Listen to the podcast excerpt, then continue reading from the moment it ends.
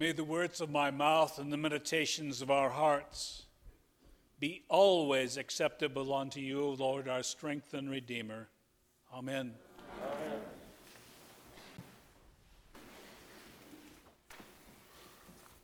Early on, I remembered studying history in high school and reviewing these great things that have occurred in the history of our nation. And the interesting part this morning is as we celebrate Dr. Martin Luther King, it's a part of history that I actually lived, witnessed, changed my mind a number of times, was very confused, very frustrated, but a history nonetheless that changed my life. You see, I grew up in a small town outside of Western New York and called Clarence. It was a white community. It was a separatist community, not of any distinction or any design, but rather by choice.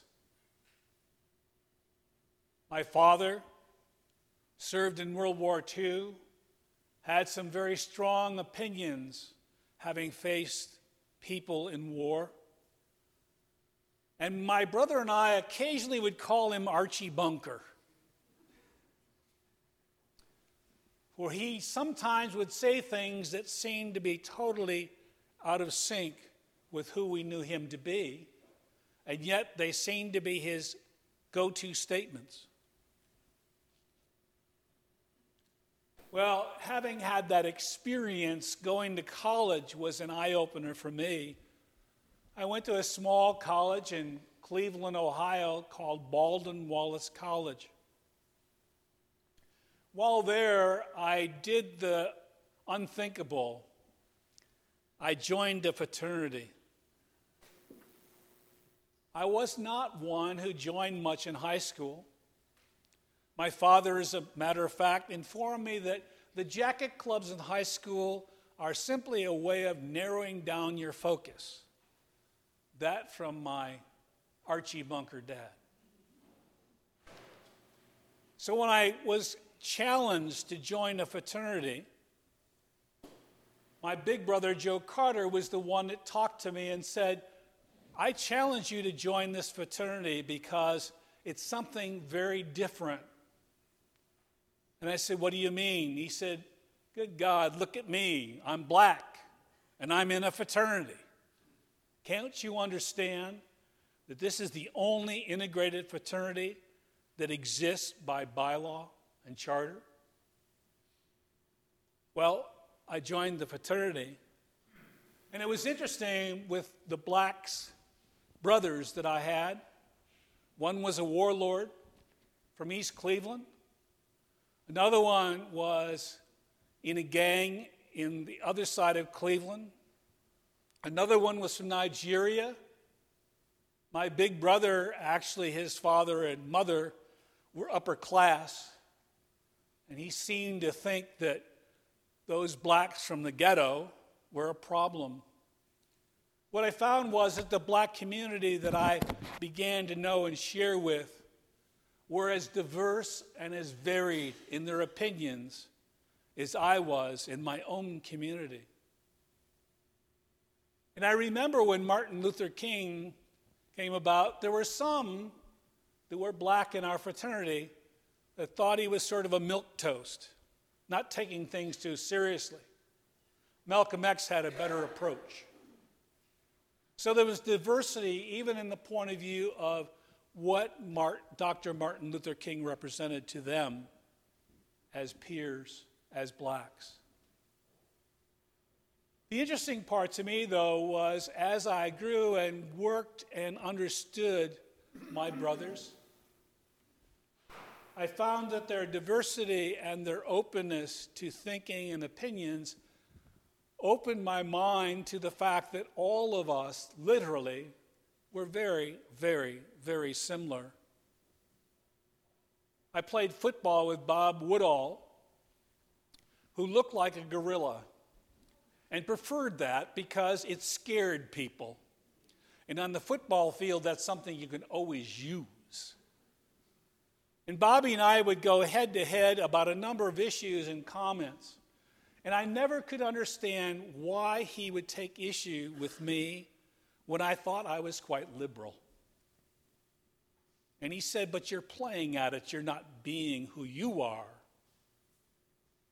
Let's talk Turkey. And I remember over and over again, our conversations began to peel back some of the resistance, some of the differences of opinion that I had from parents and family and culture to dealing with an individual who was willing to face me and be in front of me and argue to the teeth and yet accept me as a friend. It's sort of rare in our culture today as I look around because now we have politicians who like sound bites, can say anything they want and not have to be truthful. There's all of this anger and hostility and hatred that's very problematic. And I find it difficult because even in a situation which scared me to death at times, I found a sense of safety and comfort in the fact of our diversity. We had Jews and blacks in our fraternity that opened doors to an understanding of life that I never would have had had I not joined and accepted the challenge to join that fraternity. The interesting part to me is as Dr. Martin Luther King talked and as he experienced life, when we talk about the Corinthians passage about one spirit and the gifts given to all of us, Dr. Martin Luther King, in the chap in the one verse following the passage from today, it says, "For just as the one the body is one and has many members, and all the members of that are one body, though many are one body, so it is with Christ." For in one spirit we are all baptized into one body. Martin Luther King lived this Paul wrote about it, and Martin Luther King died as a cause of his willingness to persevere and accept that all people are one in the Spirit. His tradition and history comes to us in a way that was meant to cut all barriers down, to heal grievances and separation. Now, remember his second march in Selma. Margie Brown, a friend of mine, a clown by reputation, she actually taught me how to eat fire. She happened to be wandering around the country and found herself in this park in Selma, Alabama, which was the organizing place for the Ku Klux Klan. Now, Margie was a very interesting person to me because she would sit down in the middle of the park and pull out balloons and other things, and all of a sudden the children would come over and play with Margie. And it got to the point where she'd tell them stories and they would laugh and they'd sing songs. And their parents came from their meetings and pulled the children away because they were laughing and enjoying themselves. They were not caught in this and the horrible hatredness expressed by this particular group. She had cut through a barrier through laughter to allow them to have a sense of playfulness as the children they were. And yet their parents could not deal with the fact that they could laugh and play at a time like that.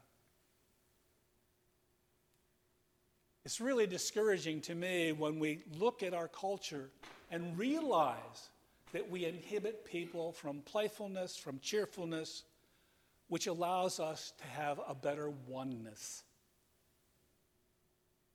Martin Luther King was serious, focused, committed, determined that all should be one.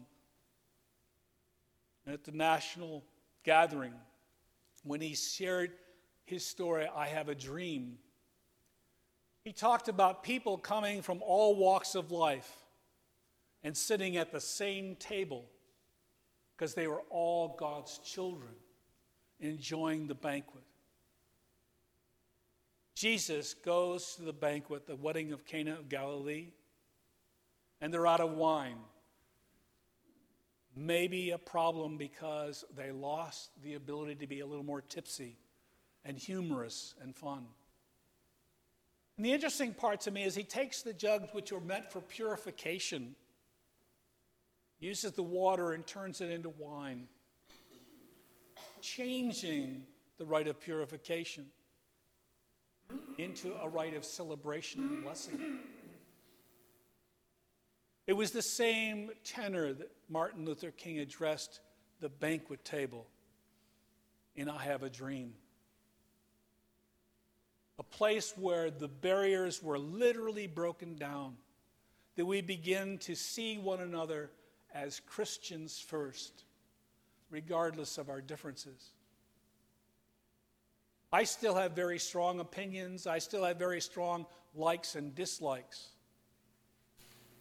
But I realize more and more that as I get caught in those, I separate myself from others, which in fact does not allow me to grow in Christ and in Christ's love. At the memorial for Dr. Martin Luther King, there is written these words Hatred paralyzes life, love releases life. Hatred confuses life. Love harmonizes life. Hatred darkens life. Love illuminates life. As Christians, as followers of Christ, recognizing Martin Luther King's call to all of us to be fellow Christians, we need to understand that it is when we can transfer our hatred, our separations, our alonenesses into genuine love from God and Christ, that we become transformed in allowing those in our own lives and around us the opportunity to grow and become followers of Christ. May we, in the spirit of Dr. Martin Luther King, open our hearts and our minds and knowledge to be lovers in Christ one body, one spirit in God's call to us. Amen. Amen.